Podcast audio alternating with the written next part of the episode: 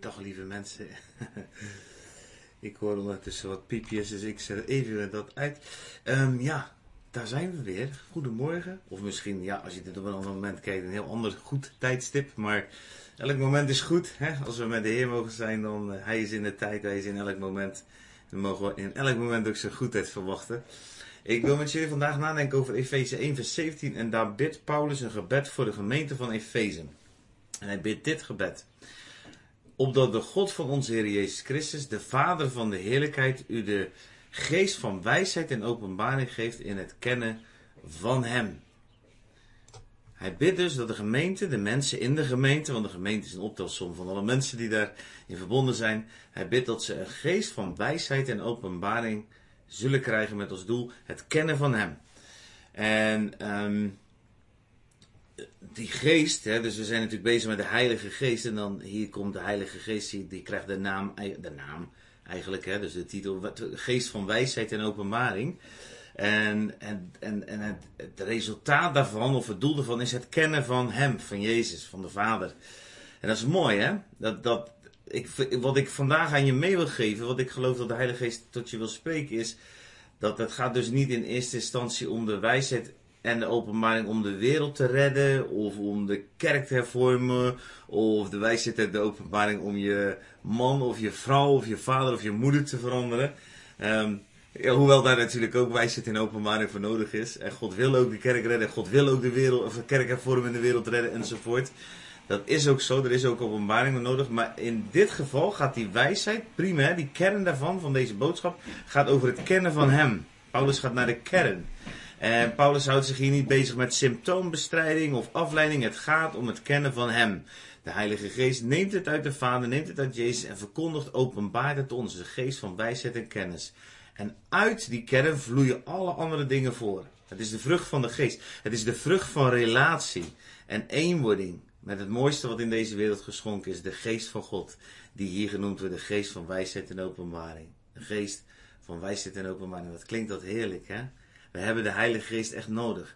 En, en die hebben we nodig om de Vader te leren kennen, om de Zoon te leren kennen, om het woord levend te maken. Daar is wijsheid voor nodig. En de Heilige Geest wil die wijsheid geven. En wijsheid is echt iets anders dan kennis. Wijsheid leidt in dit geval dus niet in kennis over God, want dat hebben theologen ook, terwijl ze soms niet deze God geloven. Dan hebben ze kennis over God, over het fenomeen of over de Bijbel enzovoort. Maar wijsheid leidt in dit geval, wijsheid leidt tot kennis van het hem kennen, weten wie hij is, hoe hij denkt, hoe hij beweegt. Waar, dat is wat, wat die openbaring doet en die wijsheid doet. Dat is wijsheid. Wijsheid is ook zelfinzicht. Dat is ook belangrijk voor deze morgen. Zelfinzicht, waardoor de nederigheid ontstaan. Vruchten van wijsheid zijn dat soort dingen die maakt dat de kennis van deze wereld niet meer zo relevant is als het kennen van hem. En openbaring is nodig. Uh, de geest die telkens weer opnieuw dingen verfrist, persoonlijk maakt, toepasbaar maakt. Uh, de geest die jou in dit stukje, terwijl ik zo met hierover praat, al dingen aanwijst die hem mogelijk echt verhinderen om ja, hem echt te leren kennen, om dieper met hem te komen. Dat is openbaring. Hij geeft je ook wijsheid vervolgens om daar om de dingen anders te gaan doen, zodat die diepte wel kan komen. Als je verder leest, dan staat er, dan spreekt Paulus over verlichte ogen van het verstand. Dus de Heilige Geest die steekt als het ware het licht aan, waardoor onze ogen, ons verstand, niet verblind wordt door kennis, maar door het kennen van Hem verlichte ogen van het verstand, waardoor we hem nog beter mogen zien. Eh, ergens anders schrijft Paulus in 2 Korinthe 3, vers 18, wie met een onbedekt gezicht de heerlijkheid van de Heer als in een spiegel aanschouwt, die wordt van gedaante veranderd naar dat beeld, wat je ziet van God. Daarom heb je verlichte ogen nodig, een geest van wijsheid en openbaring, en dan veranderen we van heerlijkheid tot heerlijkheid, zoals dit, wederom door de Heilige Geest, door de geest van de Heer, bewerkt wordt. Laten we ons daarna uitstrekken deze morgen. Bid dit gebed maar met me mee. Vader, we strekken ons uit naar die geest van wijsheid en van openbaring. Die telkens vernieuwt, die ons verstand wil verlichten en die wil maken dat ons verstand gevuld is met de kennis van u en van u alleen. Heer, en u te kennen, aan die bron te zijn, maakt dat we vanzelf vrucht zullen dragen.